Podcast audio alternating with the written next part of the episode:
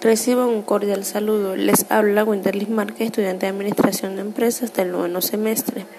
Y hoy les voy a hablar sobre el entorno de la planeación de la producción y los costos pertinentes a la planeación. Entorno de la planeación de la producción.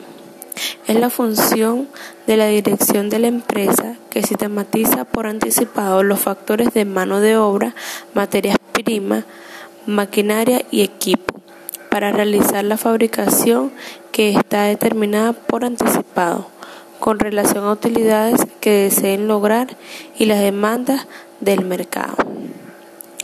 Los dos medios más utilizados para llevar a cabo la administración de la demanda son la fijación de precios y la promoción y los productos complementarios.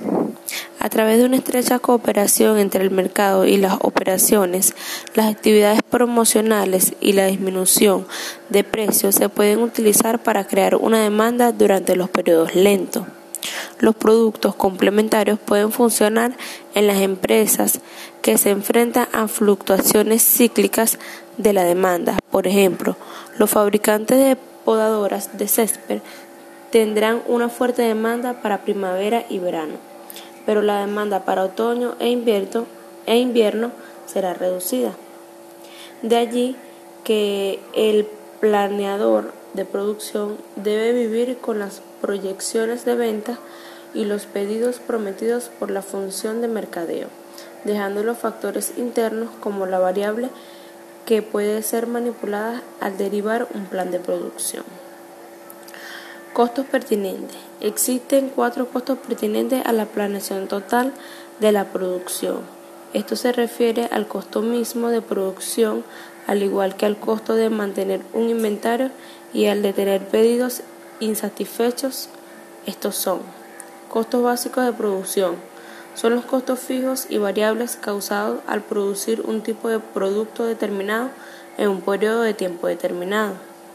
Costos asociados con los cambios en la tasa de producción. Los costos típicos de esta categoría son aquellos que están implicados en la contratación, la capacitación y el despido del personal.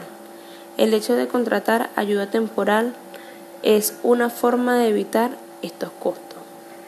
Costo de mantenimiento del inventario. El principal componente es el costo del capital vinculado al inventario otros componentes son el almacenaje, el seguro, los impuestos, los desperdicios y la obsolescencia. Costo de los pedidos pendientes del cumplimiento. Normalmente son muy difíciles de medir e incluyen los costos de expedición, la pérdida del cliente y la pérdida de ingresos. Muchas gracias.